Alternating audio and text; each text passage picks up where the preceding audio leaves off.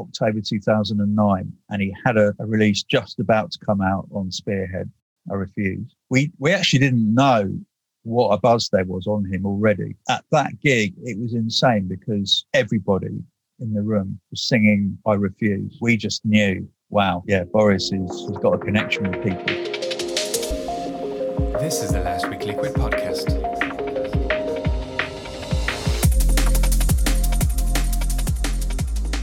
Welcome back to the Last Week Liquid podcast. Hope you're all having an amazing week wherever you are in the world. My name is Simon and I produce drum and bass under the name Mill Street. And today, as you've seen from the title, I'm bringing you a very, very, very special guest, Tony, aka London uh, Elektricity, aka the co founder of Hospital Records. Um, this is a huge milestone for me. Uh, and I think you'd probably hear in the episode that I was quite stressed, especially the first few 10, 15 minutes. Um, but yeah, this was a huge milestone for me in my podcasting journey to get uh, the guy behind uh, the first few Netsky albums. Uh, if you've been a listener of this show for any number of episodes, you'll know that uh, that first Netsky album was a huge influence on me and to be able to chat with Tony about the backstory of how he found out about Netsky, how he brought him on board, and all of that was uh, was really special. So, yeah, big milestone for me. Even though I was super uh, super stressed during this recording, um, but I really enjoyed it. Tony's a just a pure gentleman, a super nice guy, and for him to come on my humble little podcast was really special. So yeah, I really hope you enjoyed this episode. Um, we don't talk only about Netsky. Um, we talk about uh, his recent decision to leave hospital. That was quite a important part of the, the discussion. Obviously, uh, some of the reasons behind uh, him stepping down. Um, we talk about uh, yeah, just his journey with hospital, his new venture now with uh, his new podcast um, his signing of uh, Winslow, uh, and a ton of other topics. So yeah, really hope you enjoyed this one. Uh, it's definitely gonna hold a special place in in my heart. Um, and yeah, I hope you hope you enjoyed. Um, so as always, uh, feel free to get in touch at any time uh, on my socials uh, at Mill Street DNB and at Liquid at Last Week Liquid on uh, Instagram. Uh, if you have any ideas, thoughts, uh, uh, suggestions, complaints, whatever regarding a podcast, feel free to get in touch with me. Check out my website, lastweekliquid.com, for all the previous episodes, uh, as well as info regarding my music, etc. Um, and I think I'll shut up now and uh, let you listen to my chat with Tony. So, as always, thanks a lot for tuning in, and I hope you enjoy the show.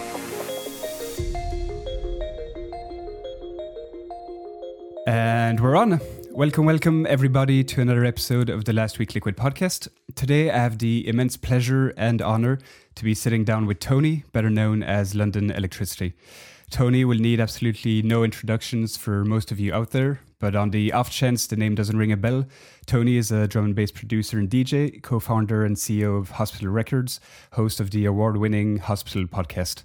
However, with this year marking the 25 year anniversary of Hospital, Tony announced what was, in his own words, his biggest decision since he was eight when he gave up learning the piano, which was to step away from Hospital. You can catch his newest venture, The Thinkcast, a podcast focused on the freshest drum and bass, as well as interviews and discussions with a variety of guests, out now on all platforms. Tony, welcome to the show. How are you doing? Oh, thank you for having me. Um, I'm doing great. Yeah, doing really, really well. Bit, a bit hot. My studio's in the attic, and uh, being British, I don't have air conditioning, obviously. yeah. Um, so it's very sweaty. Yeah, yeah. I can see. I can see the the roof just behind you. I can imagine how yeah, yeah, it yeah. can get. Yeah. yeah, it's, you can see the sloping walls there. Yeah. You know, so, no. But you know, it works. Sounds good in here, so that's all that matters. Yeah. No, good stuff. So uh, yeah, I was telling you before um, before we start recording. I'll say it again once now, and then I'll, I'll, I'll stop fanboying. But huge thanks to come on for coming on this show. Uh, really appreciate it. Um, I've talked about hospital a ton of times in the past, and especially Netsky, who me as a Belgian was a huge influence on me discovering drum bass. So I'd love to get into a bit of that later on. Um, but yeah, huge thanks to to you for coming on the show. Well, I'm very very grateful to be invited actually. So um, yeah, thanks for having me. So while we were chatting on Instagram, um, you told me you were at a pivotal point in your creative career. That's how you you kind of put it. Um, what's kind of your state of mind like today? How how are you feeling? Um, I'm feeling good these these days. I mean, I've learned how to I've learned how to be serene for the first time in my life. Um, people who people who knew me before, um, they know that I, I was always a bit of a tortured soul, and kind of very hardworking, a lot of inspiration, but never content. And I used to see that as a strength because it drove me forward and enabled me to drive hospital records forward and my career forward and everything. So I was constantly trying to get better, be better, be better, be better. Um, but I honestly think as I've turned 60 this year, um, I'm entitled to, uh, I hate that word entitled. Ah, you can use it. It's fine. Let's not use that word. Um, I think it's it's the right time to for me to just kind of live in the moment, really. Yeah. And and stop pushing. I, I, I don't need to push anymore. Mm. So, yeah, so I'm stepping forward from Hospital Records, and um, I'm immensely proud of Hospital. Mhm. But I know that for me, um, I need something quite different. Yeah. Yeah, no, we'll definitely get into that. Maybe a bit of the early days of hospital, even though you've talked about it a lot, but maybe a bit more of yeah, your recent decision, how you came to it and, and things like that. Before we get into all that music, hospital stuff, um, you're the first guest I have on this show who was born in the 60s. So I do have to ask you, uh, do you have any memories of the Beatles? Yeah, I didn't like them. Jesus. Okay, that's the end. didn't like the Beatles. Goodbye. Thank you. no, I didn't. My my oldest sister did, but I thought they were rubbish. I really did. I was I was because I only became musically aware at the turn of the seventies Yeah. and going into the early seventies, and I was much more into like Hendrix, Led Zeppelin, the more kind of like heavy rock side, Mm. and I thought the Beatles were just like pop idiots. Yeah. Sorry. no, it's fine. Did you did you ever come around to the Beatles or it was No. no never. I'll tell you why. Because, you know, sometimes there's a singer, and wh- however hard you try, their voice just makes you. Yeah, no, I uh, get that. Paul McCartney is that singer. Oh, really? I can't stand his voice. It's t- yeah, it's it's too poppy or It's, it's, I mean, I love some pop singers. You know, there are some brilliant pop singers, don't get me wrong, but not him. Hmm. So not even the John Lennon songs or They're better. I can listen to John Lennon's voice a, a lot more easily. Um, and yeah, his his later stuff with the Beatles, I, I can appreciate a lot more. But uh, I mean, like Paul McCartney showed his he showed his hand when he did the, what was it the Frog song? Mm, I forget about that one. Yeah, Yeah. it was like a horrible novelty song about frogs on lily pads, and that was in the late seventies.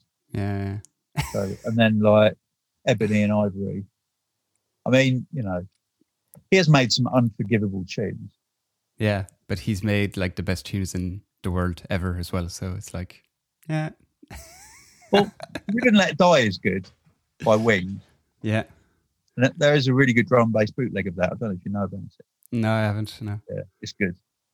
It's good. You can't get it digitally, I don't think. Okay, I haven't heard. Um, you could, oh, you can probably get it on a legal file s- sharing site or something. You know. yeah. But so nothing off Abbey Road, and then we'll close the Beatles. But no, just doesn't do it for you. No, no, no, no. Sorry. No, that's fine. I was just hoping to create a connection with that one person who might have remembered the Beatles while they were still together, but Oh, I remember them. Yeah. I just remember not liking them. yeah. Well, to be fair, like the first time I heard, I don't know when it was. Like for a long time, I only heard of like Let It Be and the very big, big tunes, and never Mm. really did anything for me. And then I kind of went back and listened to their albums like one after the other and just like sparked something in me. And that was quite I mean, like I mean when I was when I was five, I did like um, Bang Bang Maxwell Silver Hammer Mm, yeah, yeah. That's and off the Yellow. Road, yeah. because they're really good tunes for a five year old. You know, they're, they are like they're like they're like kids tunes. Yeah, no, a few are. Yeah, a few are. Yeah, no, definitely. Sorry, I, No, won't, no. I won't. I won't tear into the Beatles. No, no, it's fine. It's fine. It's I know it's not everybody's cup of tea, and they've become such a like bigger than anything else on the planet. A lot of people kind of then rebel against that, and I don't know, but Mm. yeah, I I love the Beatles. so bef- before we jump into uh, hospital per se and um, and your your decision to step back, um, I had Winslow on the show. Uh, he'll be uh, it was a previous previous episode actually. Um, so we had a great chat about um, yeah him. He had just announced he's signing to hospital. Mm. So yeah, can you walk me just a bit through the process of kind of discovering him, your decision to bring him on board, uh, things like that? Yeah, I mean, it was last year. I discovered him thanks to Mike Kiss um, and Johnny's label Goldfat, um, and I can't remember if it was on Full Fat or anyway. It was through, through Johnny. He, he released uh, it was an EP by by Duncan Winslow, and I was blown away. Hmm. I was really, really blown away, and he was my last signing Hospital Records. Um, because there have been certain artists who've come along where I've just insisted that we sign them, like Etherwood and Degs um, and Keeno. And yeah, Win- Winslow was definitely one of those. You know, I, I think I could tell just from it's not only about the music, it's about who he is. And I think he's got a really, really brilliant um I'm looking for persona. Yeah. And it's not put on, it's him. Yeah, definitely. hundred percent honest. He is very, very understated. Mm. And he's got he's got this lovely kind of kind demeanor with a sort of underscore of very, very dry sense of humour. Yeah, Quite a dark sense of humour underneath. You know? very British in that sense. It is actually. Yeah, I, hadn't, I hadn't thought about that, but you're right. And and he likes tea, but he's not. He's not a wannabe British person. No, definitely not. No. No. I don't think anyone wants to be British. You know? we just embarrassed ourselves in front of the whole world Yeah. the last four years. But um, yeah, Winslow is, and he's just like his latest release, gorgeous. You know, he's got so much more to to, to develop and come. I think. You know. Hmm.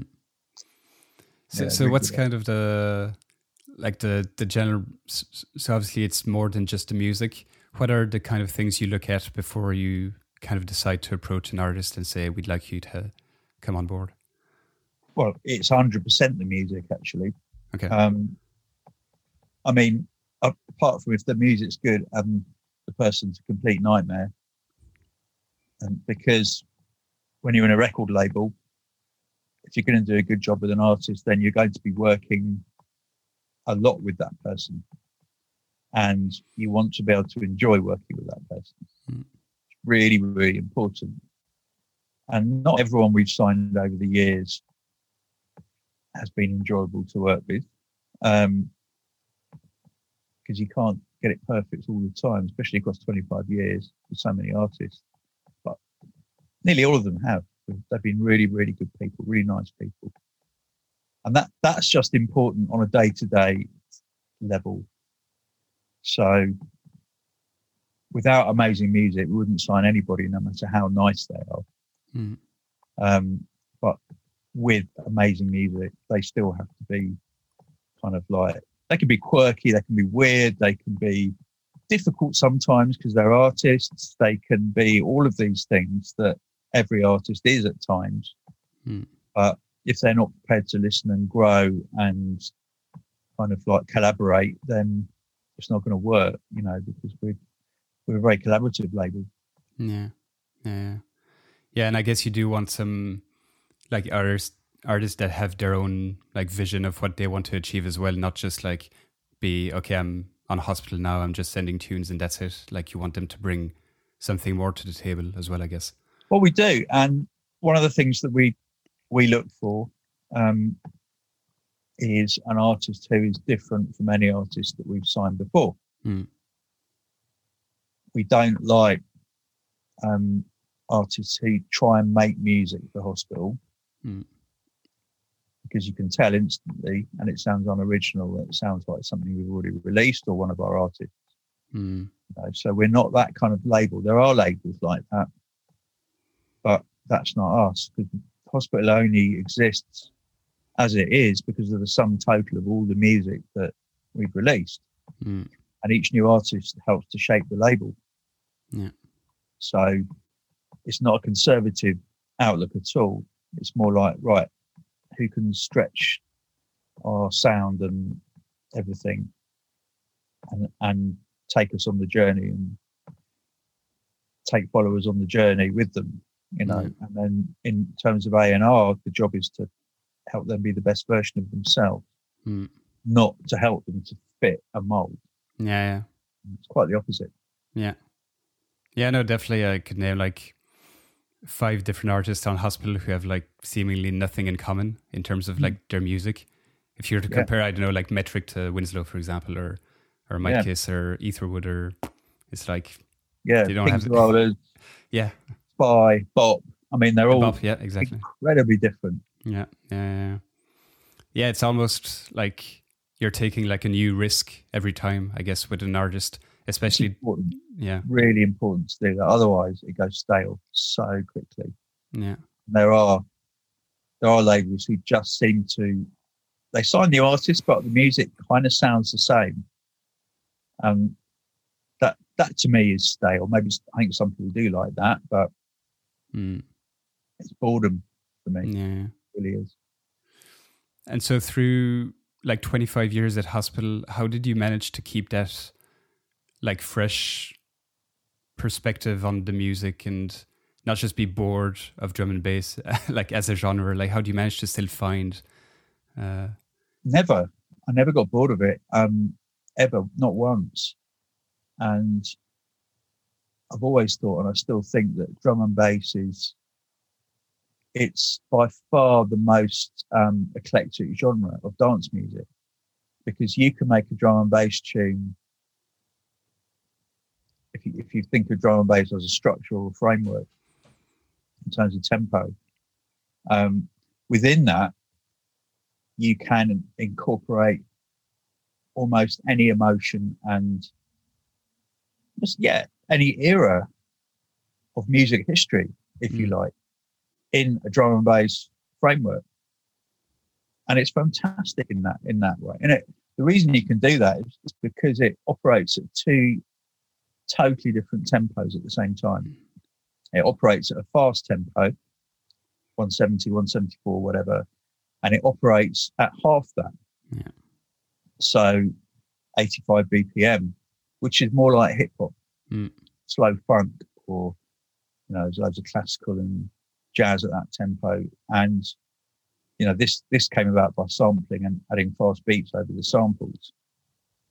But it's when you're writing, it's the same. You know, you can write in that kind of flavor, that half tempo flavor, and then you can build a drum and bass tune around it mm, and it's it's you see it on the dance floor. Some people dance at 170 BPM. yeah, yeah, yeah. Some Like really dance 85 BPM. It's usually, I've always found it. It's usually um, men who dance quickly, Ah, that's and funny. women tend, women tend to dance the kind of slow tempo to, to the bass. You know, Ah, that's funny. I think I, Yeah. I I never thought about this. I think I'm more of the like grooving, so I would be more on the 80, 87, whatever Yeah. tempo. Uh, but you can definitely people see people like dancing with their feet, like skipping all over Yeah. the place, and that's the 170 area. yeah, it is. It is. I mean, I find myself sometimes just headbanging at 170. You know, Yeah, that's probably dangerous, but yeah. I've, I've got a titanium neck. Maybe that's why. okay. Yeah. Talking about um yeah, signing artists and and all of that. So I mentioned Netsky and uh, I, I do want to touch on that because mm. I've mentioned him on many of these episodes in the past. Uh, I'm from Belgium, and when that first album dropped in 2010, yeah. huge, huge in Belgium, huge for me, discovering what drum, drum and bass actually was. Mm. Uh, didn't really know what it was as a genre before. Um, so yeah, huge impact on me and like what I'm doing today within drum and bass, largely due to that first album. Um, do you remember how much you remember of discovering this guy, bringing him on board that first album? I remember everything about it. And I remember it was when Tomahawk was part of the crew. Um, me, Tomahawk, and Chris Goss. We were the A&R and running running the label. And I remember it October 2009. We'd gone through demos for the year, and the process was to kind of like flag up interesting talent, keep an eye on on them, have a little chat with them, maybe suggest a few improvements, see how they respond to that. If they respond well to it and they're they're clearly kind of building and improving, then we'd we think about, you know, we pull them in, pull their tunes into the studio, and all three of us listen to them and discuss: do we want to sign this artist to this artist? Um, and there was Subwave and Netsky. and we wanted to sign both of them um, we weren't able to sign Subwave in the end, but we signed Boris, and he just had a release out on Players, and he had a, a release just about to come out on Spearhead. I refuse. Yeah. Um, so that came out after we signed him, and he came over to do a little gig at the Village Underground, probably about 400 capacity. Um, and we literally just signed him. So he came over to, I think he came over to sign the contract and just get to know us a bit. And we we actually didn't know what a buzz there was on him already mm. when we signed him. And at that gig, it was insane because everybody in the room was singing I refuse. And it hadn't even come out. Mm. You know, everybody was singing it. And we just knew, wow, yeah, Boris is, he's got a connection with people. Mm. Uh, he really has. So I remember just turning around to Chris and Tom, just saying, look, we need Boris to make an album really quickly. So I said that to Boris, and he was like, whoa, whoa, whoa, whoa, whoa, whoa, whoa. I said, look, trust me, this is this is the thing. We need to release it at the end of May, mm. and you've got to you've got to deliver it in by the end of March. So you've got to deliver it in sort of three months. That's insane. Um, and he had a load of tunes that he'd made, which he'd sent us, some of which ended up on the album. Um, he he dug deeper because we said, "Look, what else have you got?" And he said, "Oh, well, I've got these, got these these tunes, but uh, this one particularly is really, really weird, and I don't really want to send it to you." And I, Come on, just send it. so he sent us Ironheart. Ah. And he thought it was too strange. It is strange. He, really did, he didn't want us didn't want us to hear it. It's a brilliant shame. Yeah. It's out there, but it's in there yeah. at the same time. And he worked really, really hard on, on the first album very quickly. And because he wasn't wasn't known, he didn't have a full DJ diary. So it was at that golden point in an artist's career, and it only ever happens once, where there's a buzz, there's an anticipation, but the artist hasn't got any gigs yet, mm. which means the artist has got loads of time to be in the studio. And for for a label, that is just a dream because normally an artist is too busy to even focus and concentrate in the studio without you constantly hassling them. but Boris just had the time, and he worked on these sketches. And um, I think the one that probably took the most work uh, was the track with Darrison. Yeah, Escape. Um, which I I recorded in my studio at home, um, and then sent him the vocals, and he got it together and worked. I think Liane Carroll's on that as well, doing backing vocals. Um, but yeah, it was it was got together really really quickly, and actually, looking back on it, that that album is a classic Mm. Of the genre. It really is. It is a real liquid classic. Yeah. That first album, there are some amazing moments. Mhm. Um, Let's Leave Tomorrow with Beverly Harling. That's an incredible tune for me. Boris wasn't, he was never that keen on that, that tune, but I absolutely love it. Mm. It's gorgeous. So, yeah, he, he came through. It was, it was, it was great. And that was an exciting time. And it's, I think it is still Hospital's best selling album ever. Oh wow, I had no Mm. idea. It's uh, I just brought it up because it's obviously my favorite. but uh, Yeah. yeah, no, that's amazing. How how did um, the collaboration evolve after that? Because he released his second album with you, but then I Mhm. think he left Hospital uh, for Sony. I think. Yep. Um, but then he came back like last year. So Yeah. tell me a bit about that that journey. Well, um, all artists have their own journey, you know, and it doesn't necessarily fit with the label they start on. And because, I think because of Boris's meteoric success and his his just appetite for doing something different, he didn't want to just keep doing the same. And you can hear it in his second album that there's more of a leaning towards kind of EDM, which was just kicking off then. Yeah. And he became, as a DJ, he just went stratospheric very, very quickly. And suddenly he was like in the private jet arena. He was kind of like sharing private jets with Steve Aoki and, you know, all, all, Yeah. all of these guys who I think all of whom were just saying, what the fuck are you doing on a tiny little label in London, man? You know, yeah. He got management and he started to build a kind of a pot of tunes for his third album and they were so far away from from what I wanted to release um because they were very kind of pop EDM Mm. you know well made but not suitable for us and basically not drum and bass Mm.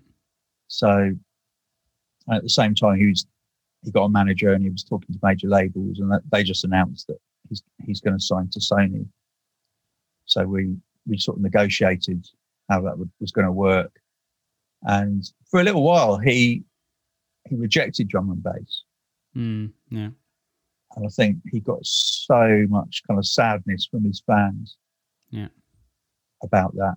So when he contacted us and said, "Look, I want to do another drum and bass album on Hospital again," it was great.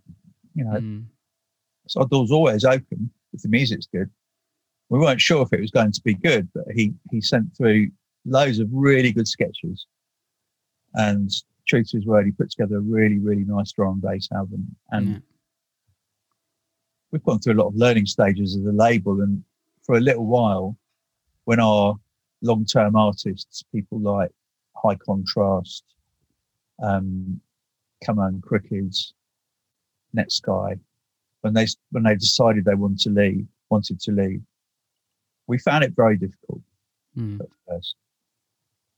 Because you you assume that you're on a journey forever and that artists are going to want to be on a journey forever as well.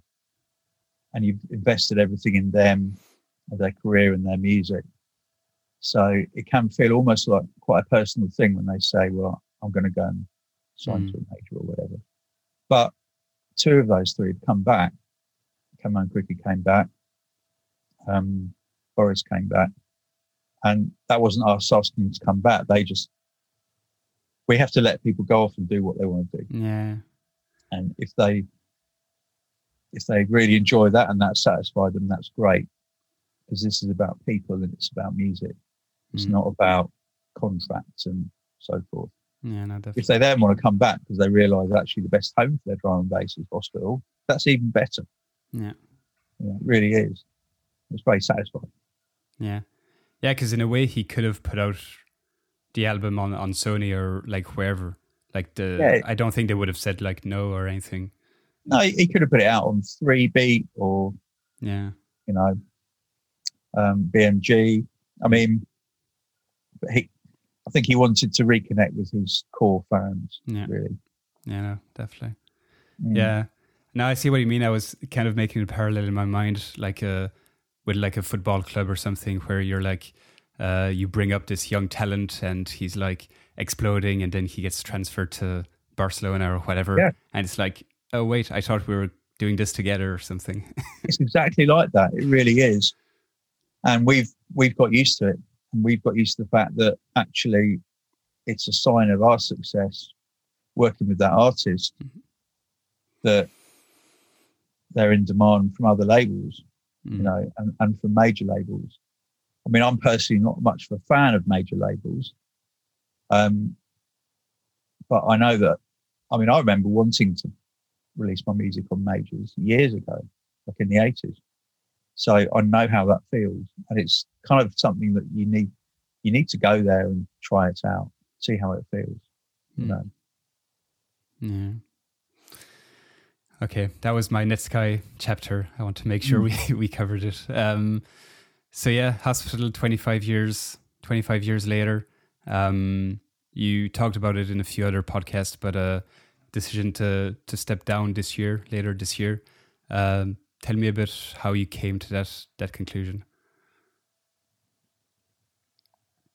it was quite long actually because I, having kind of invested absolutely everything, all my time, my energy, my inspiration into hospital, and and kind of weaponized all of my ridiculously crazy ideas for the label, and it, it's kind of built on that foundation. I always assumed that it was going to be like that forever. But what I didn't bargain for was the success of the label. When a business is successful, it grows. You can't have a successful business and try and stop it from growing. And the effect that had on me was I knew the company was growing. I sort of knew that I was a bit happier before when it was smaller. But I thought, oh, it'll be right. You know, it'd be fine. But as it grew and grew, I became less and less happy and more and more unhappy. And that's got nothing to do with the artists or the staff. It's just that if you're if you're the figurehead of a, of a business and that business grows to a certain size, suddenly it changes and it becomes corporate Mm. with a multi-layered management structure. Um, suddenly you have to abide by all of these employment rules, um, these business rules like GDPR and kind of like it became exactly the thing that I rebelled against when I first went into the music industry. Mm. And I did not want to become a suit, as we we call them. Yeah. Um, so for me, it's always been about creativity, about music and people. It has never been about industry and corporate governance and, you know, not about that for me. So I only realized last year that I was just too unhappy to stay. And uh, the company is great. It's doing really well. Um, brilliant staff team and great body of artists. And I feel very good about that because otherwise I wouldn't be able to go. You know, I wouldn't be able to step forward from it if if I felt that me stepping forward would be, would be a threat to the company. Mm. but it's not because I've, I've actually delegated everything that I was doing. The only thing that hospital's not going to have is my ears hmm. and my crazy ideas. But it's got everything else. Hmm. So you, I heard you say on another podcast that you were feeling this like unhappiness for quite a few years, like maybe going mm. back to 2017, 2018 already. Mm. Um, and I know it's something that a, a, lot of people might go through at some point in their life of feeling unhappy, but really putting your finger on what is causing that unhappiness is can be really hard. Yeah. So, like in, in your case, like how did how did you manage to like put your finger on okay, it's hospital, it's this that's causing this unhappiness because from the outside it's like what what else would you want? well, I know, and that that was what, what made it so difficult because I've, I've always known, like as hospital became successful, um, I've always known that my job is probably the best job in drum and bass in many ways. And how could I possibly not be ecstatically happy all the time, having the best job in drum and bass?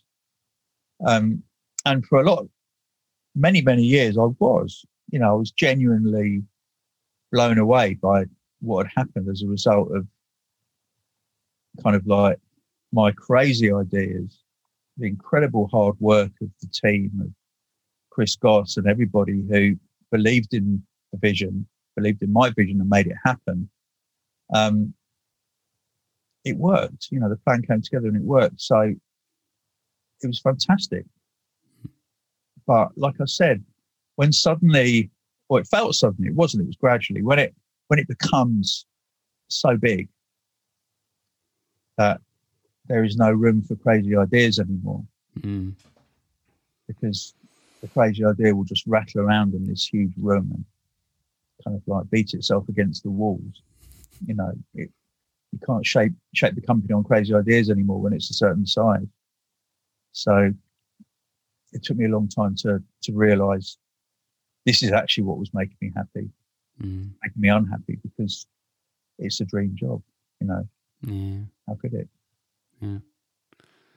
Was there also an aspect of not being able to dedicate enough time to like music, for example, uh, and things like that that you started off doing? Actually, no. Funnily enough, because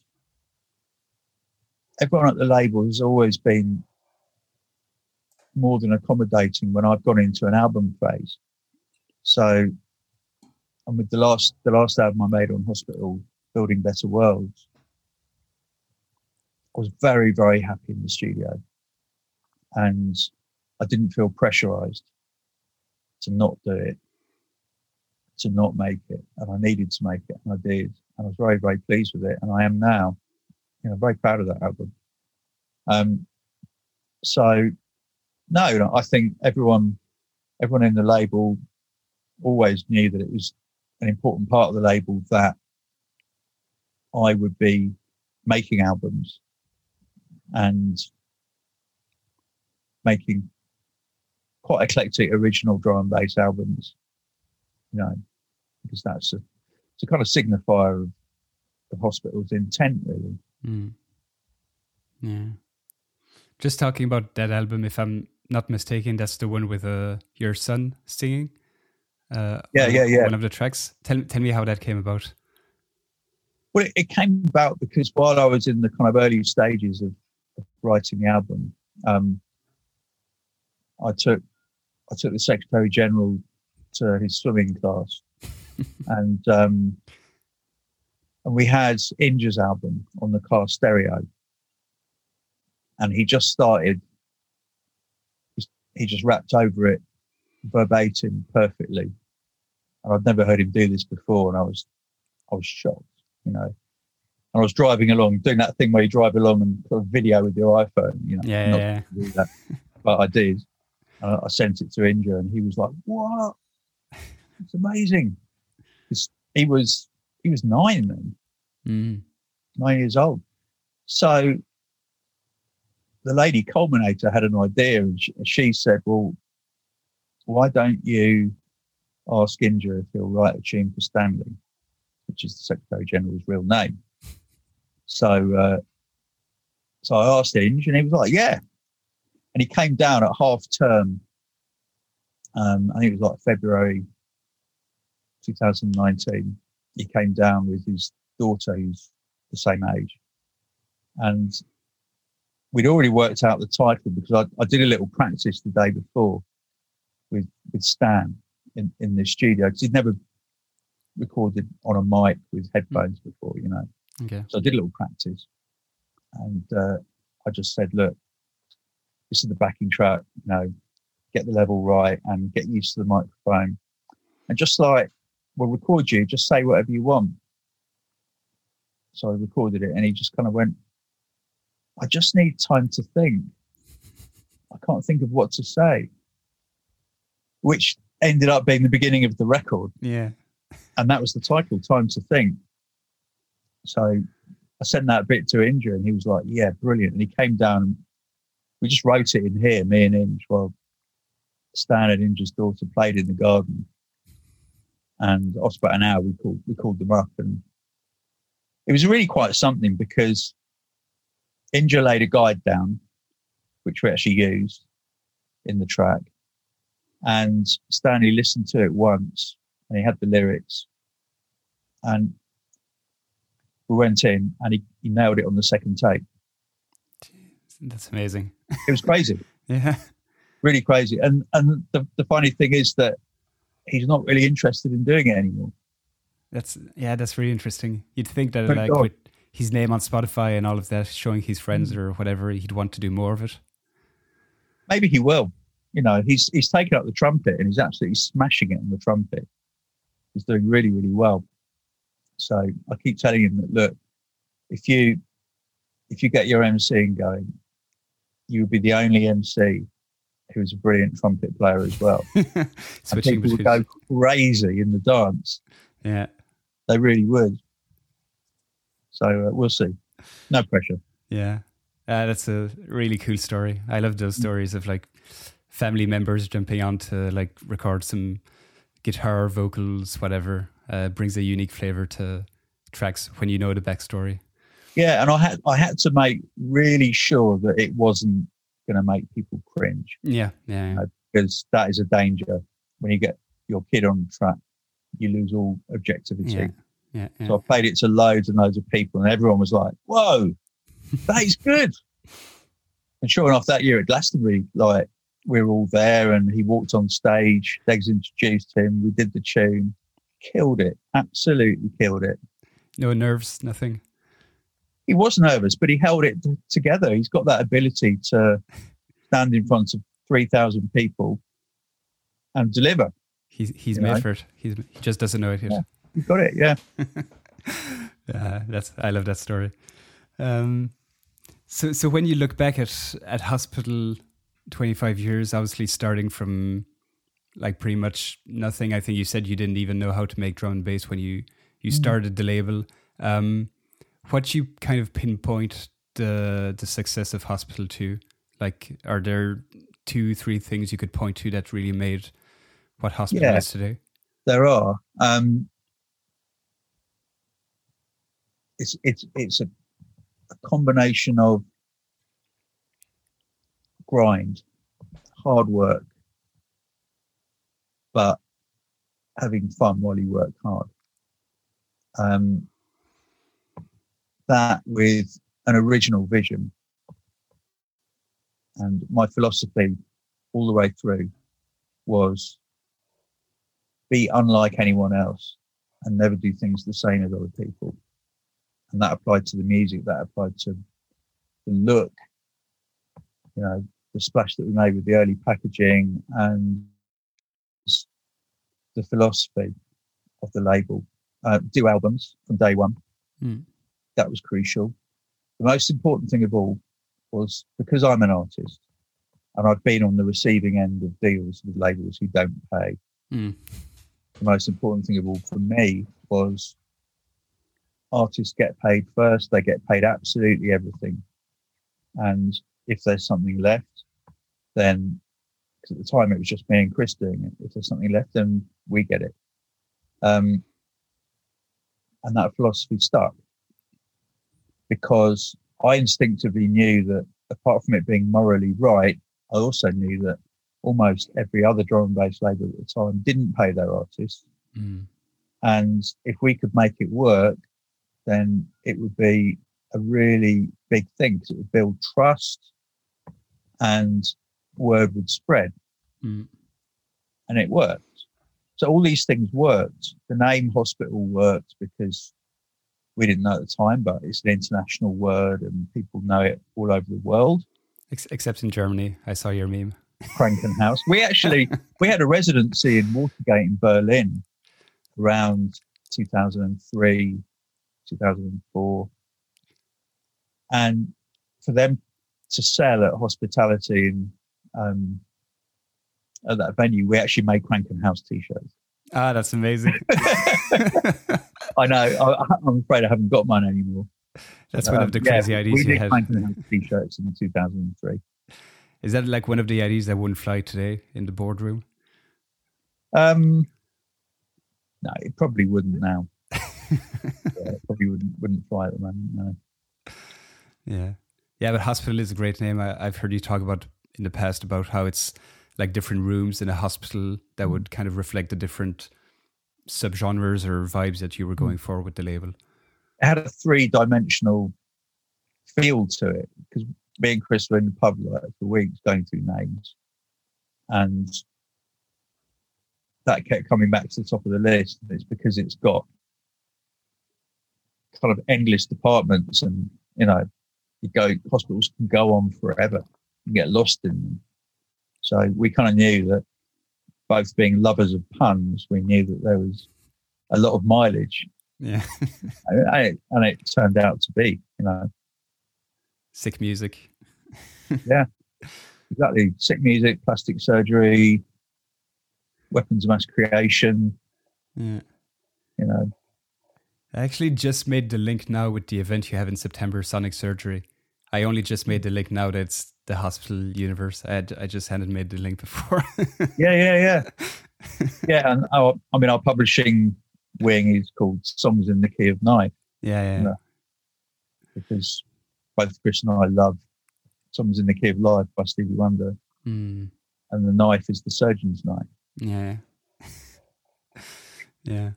You, you, you've also said that um, like it wasn't really planned from the start. Like it, you didn't have like this grandiose vision 25 years down the road of what it would become. And that it was more of a, a series of like risks that you took one after the other mm. that kind of culminated into what it is today. Yeah. Uh, what, what were like some of the big risks that you took that paid off, um, and maybe a few that didn't quite pay off as, as well as you expected? it's funny you should use the word expected because I've I've tried very hard to never expect anything. Ah, yeah, that's your um, episode two of your expectations. So yeah, yeah which actually I'm putting together now. Um, but I've always been conscious of that, not to actually expect anything and not to feel like you're entitled to anything. Uh, but I mean, certainly the big risks that paid off, and I'll get to ones that didn't pay off if I can. The ones that paid off were things like starting our own event. And even when we started it quite small, um, at Herbal in Hoxton, which is like a, a sort of one up, one down club, about 350 capacity. We were really nervous because it was Friday night and nobody did a drum and bass night on a Friday or Saturday that was liquid hmm. because liquid was like a room three genre, yeah. you know. Because in room one, you'd have like, I guess what then was known as sort of hard step, and in, in room two, you might have jump up. You know, poor old Lick could have been you know, kind of shitty bar area or something with some sofas and yeah. so we, so we, um, yeah, we thought, well, let's just do this. We did it, and it was brilliant. We rammed it out every every month for three years, I think, and it was a real homegrown affair. It was like me, my wife, the lady culminator, Chris, Tomahawk. I mean, we would do everything. You know, we would take it in turns to be on the till. We'd take it in turns to do the guest list. And I'd be doing the till or the guest list, and it was my my time to play. And I just kind of like quickly find someone else to take it over and run to the decks and do my set, and then go back on the door. You know, and we we'd rig it. We put all the kind of banners up, and we do the flyering ourselves. So we we fly around movement, bar rumba, um, the ends. You know, Fabio and Grooverider. We do we do all of the kind of like the really quality nights, and we we'd be there flying because we couldn't afford to pay the company to do it for us. And it really was like that. It was hand to mouth Hmm. In those days, but that that went really well. And then, as most clubs do, they sort of lose their shine, you know. And Herbal started to lose its shine, and we we knew we needed another home. And there's sometimes a kind of like serendipity of events where things fall into place at the right time. And someone we knew got a job at Heaven, um, and Heaven wanted to kind of broaden what they were doing. So uh, they offered us a night, you know, at Heaven. And we were like, whoa, Heaven, this is crazy. And our agent, Tom Schroeder, he just said, you're crazy. You are nuts you're going to lose so much money doing this. And I remember on the very, very first hospitality at Heaven, which was sold out, and there were queues around the block. And standing on stage with Chris and with with our agent Tom, just looking at him, and he was just like, "Okay, I was wrong." it, it was packed. And it was brilliant. The atmosphere was insane, and again, it was all liquid in room one. Hmm. Uh, It was all us lot. It was me, there was Lincoln, there was Dan Newton, there was Logistics. We were all there. And those those gigs were brilliant, you know, but it's a risk. You've got to take a risk sometimes to Hmm. to kind of like to move forwards. You know, Yeah. if you don't, it's boring. Yeah. You don't take risks. It's really, really boring. A, a risk that we took that was an absolute disaster was in 2007. Uh, Heaven opened a club in Ibiza, and they asked us to go and do hospitality. But as it turned out, we had to take all the risks. So we had to pay for the artists, we had to pay for the hotel and the flights. Um, looking back at it, I got no idea why why we accepted the offer, but we were just green. We were completely naive. Yeah. It's not And- exactly the home of and bass. No, and there was this guy who was like the boots on the ground called uh, Steve. He, he hadn't started his Spearhead label yet. Oh, okay. He was the boots on the ground, kind of like the artist liaison, if you like, for the club. And it was a disaster. There was almost no one there. And I know that Heaven's Club tanked. It completely tanked. You know, it wasn't, I think we naively thought it was part of the scene. You know, it was one of the clubs that people went to. Hmm. It wasn't at all. Although it was in London, it wasn't in Ibiza. Yeah. So, yeah, we, we lost a lot of money on that, on that night, Yeah. definitely. I can yeah, I can imagine it's hard to have a sense of what the scene is like when you're not there yourself. Like in Yeah. London, the UK, you have a very good sense of the cities and the clubs within the cities and all of that. Yeah. And I mean, now in Ibiza, there aren't actual drum and bass nights, but there are regular gigs for the kind of pop drum and bass superstars, you know, um, on a kind of a bass lineup. Yeah, yeah, yeah. You you talked also about uh, your move to iTunes. That that was quite early as well uh, within the the industry.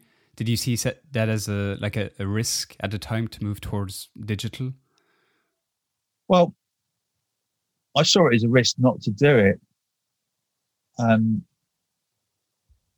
and this was like 2000, excuse me, 2002, when there was no drum and bass at all on iTunes, and it was just starting up really. But I could see plain and simple that this was this is absolutely going to fly.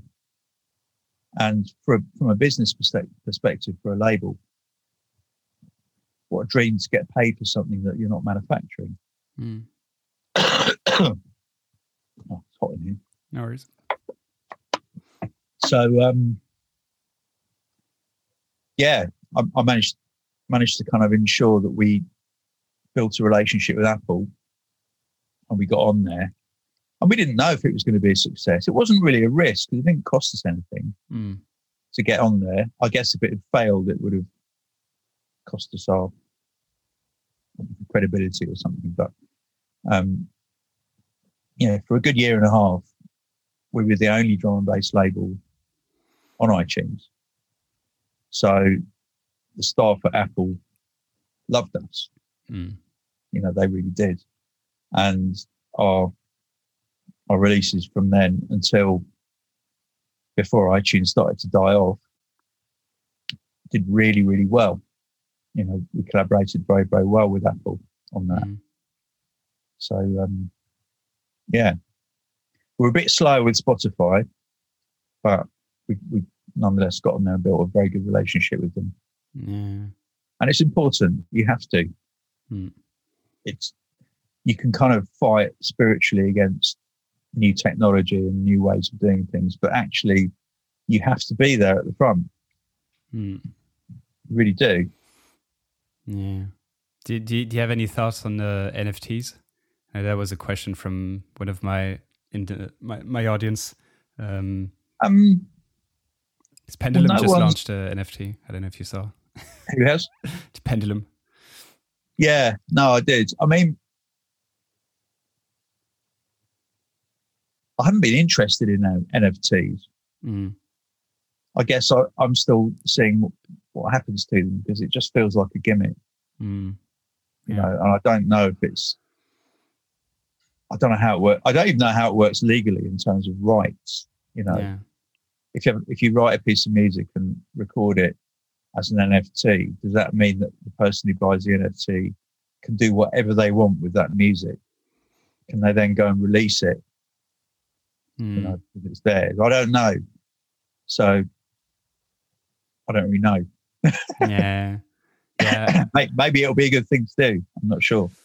Yeah, I'm still definitely on on the fence about it. Uh, I read quite a lot about it, and I had somebody on the show who launched his own platform to be able to mint NFTs. And yeah, it's I, I think basically you can do pretty much what you want with them so it depends kind of how you it's like a contract like you can configure it for to give some part of royalties or no royalties at all or yeah. things like that yeah um, i mean i guess at the moment i i still consider it to be slightly desperate mm.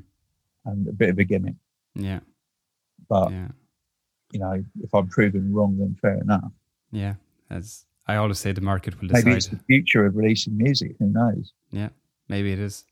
I think I it doesn't seem democratic to me. In, what way. In what sense? It's it's so completely exclusive because only one person can have that tune.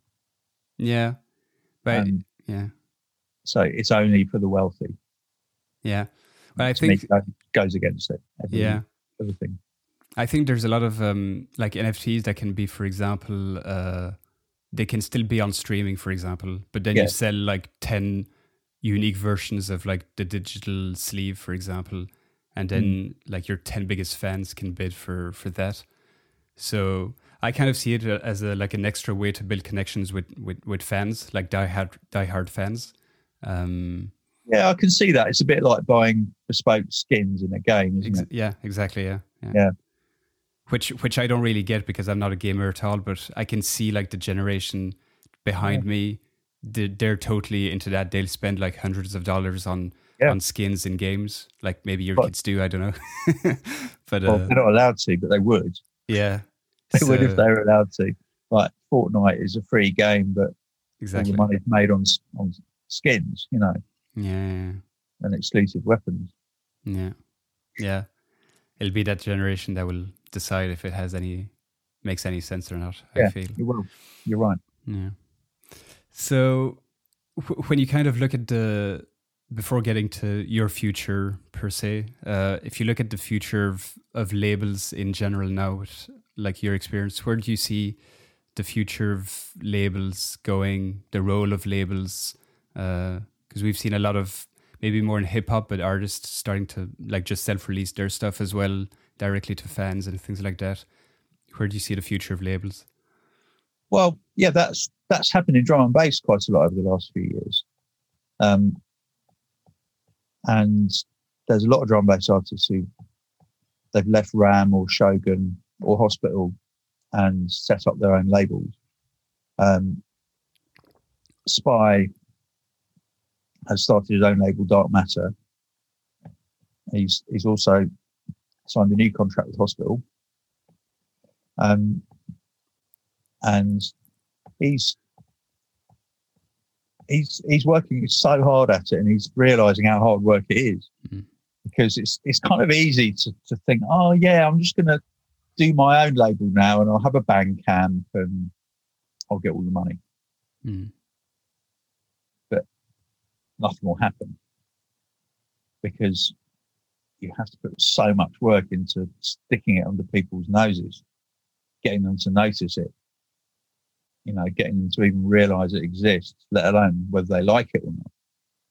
So, and that's where a good label comes in, because a good label will do that and do it effectively. I think the advantage of a, a really high quality label like Hospital or like say Ninja Tune or Warp, you know, to look at different genres, is that the label has actually has its own fan base as well as an incredibly skillful staff team who gradu- built up gradually.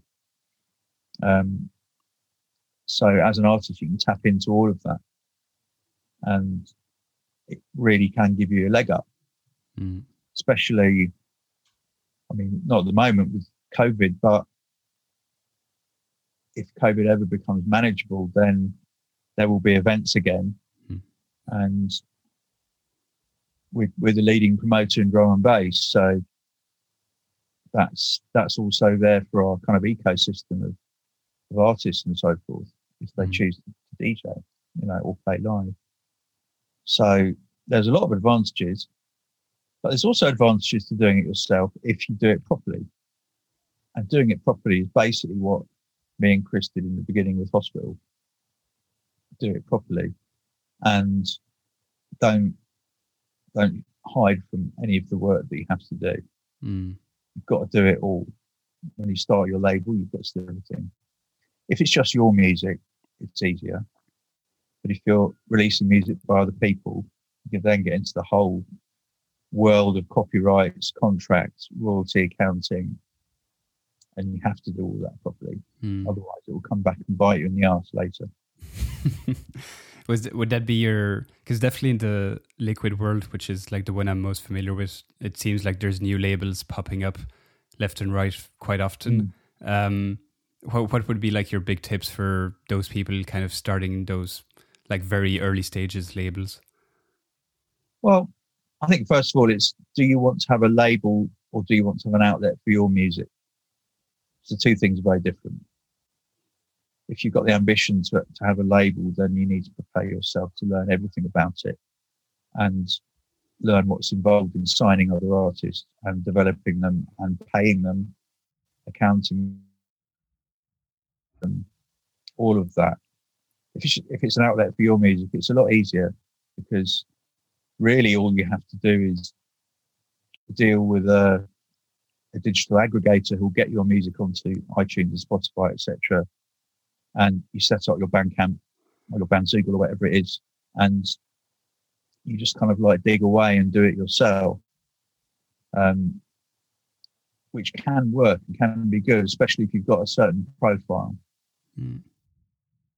Like Carlos Spy, he's got a really good profile, and I expect his label to work for him. Mm. I said expect. No pressure, Carlos. um, so, uh, uh, Yeah, I mean, like you know, it's basically you've got to know what you what you're doing. Are you going to do it as an outlet just for your music, or are you going to do it as a proper label, in which case you're responsible for lots of other people's Yeah. income and well-being. Yeah. So know that before you start. It. Yeah. I think there's also yeah, definitely a dimension of do you want to launch a label to be the guy that runs the label or do you really want to like push out new music and discover artists because I feel maybe sometimes people can get Yeah. mixed up between the two of those. Yeah, they can. I mean, there are there are plenty of labels in drum and bass. I mean, it was almost the norm before hospital, where actually moving shadow is different, but every other label always had a well-known DJ as its figurehead, Mm. and that well-known DJ would always be headlining shows put on by that label, and would always insist that they were the priority artist all the time, and that has a a massive built-in limit on what can be achieved with the label.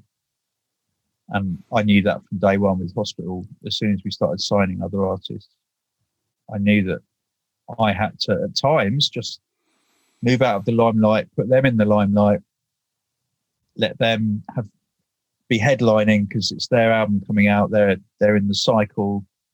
They need the promotion, and that's the way it always went. You know, some shows I'd headline, so a lot of shows I wouldn't Mm. and that's that's a question of managing your ego. Yeah. Um, a lot of a lot of people in drum and bass couldn't. Mm. You know, they couldn't bear the thought that they weren't always the biggest name on the bill. yeah. You know, I I was for the most part pretty happy. Sometimes it was a bit difficult, but for the most part, Not gonna lie. I'm not gonna lie. Yeah. I'm gonna yeah, slowly wrap this up. Uh, it's been an absolute pleasure meeting you, Tony, getting to chat with you. Um, really grateful for the opportunity. Um, we do have to chat just about your future now. Um, before I let you go. So what do you know first? And if you do know, uh, what does the future hold for you in the coming months, uh, years even?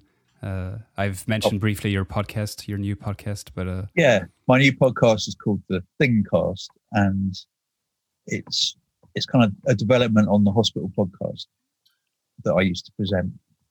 Um, so I think each episode is probably a lot more meaty than the hospital podcast. It's based around drum and bass that I love, um, but instead of me having to read read out lists of hospitality events and hospital releases of every episode, um, I can talk about what I want, mm, which is which is brilliant because uh, I can go into different sort of topics and subjects and actually get the get the fans involved, the listeners involved, and talk to other artists and get them involved and have this kind of discourse. So that's that's that's the plan. mm, Um, I've got a really exciting release coming out on Hospital in at the end of October, nice. which um, I won't reveal exactly what it is at the moment, but um, it's it's all done and ready. Uh, we're just looking at videos at the moment, and in terms of new music, I'm actually in the middle of rebuilding my studio. Um, I almost put it in the garden, but because this gets really hot in the summer, but frankly, I've sort of got the sound sorted Yeah.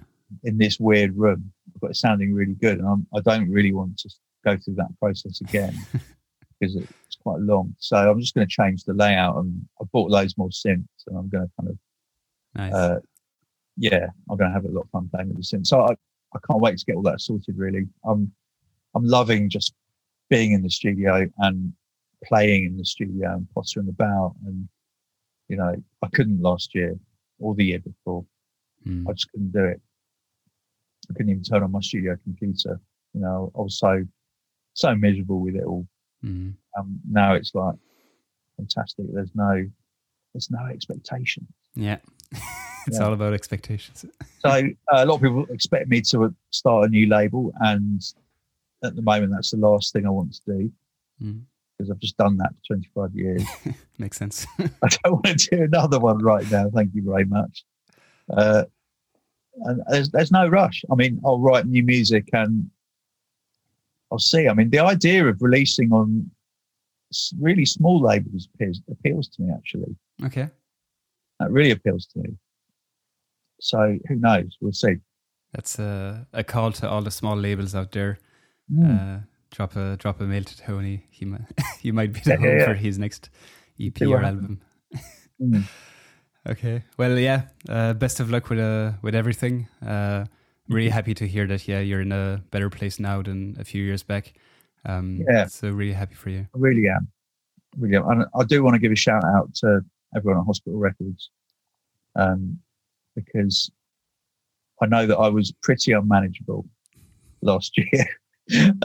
uh, and sort of thanks for putting up with me, really. Um, and uh, yeah, it's it's great. I feel very good um, and really excited for the future of drum and bass. And I know that COVID's difficult there'll probably be another lockdown and you know it's awful for for people whose livelihood comes from performing i mean brexit as well is Mm. devastating for that so the double whammy of covid and brexit is completely unworkable so my heart goes out to everybody who's starting out in their career and was just getting gigs before lockdown and before brexit you Mhm. know.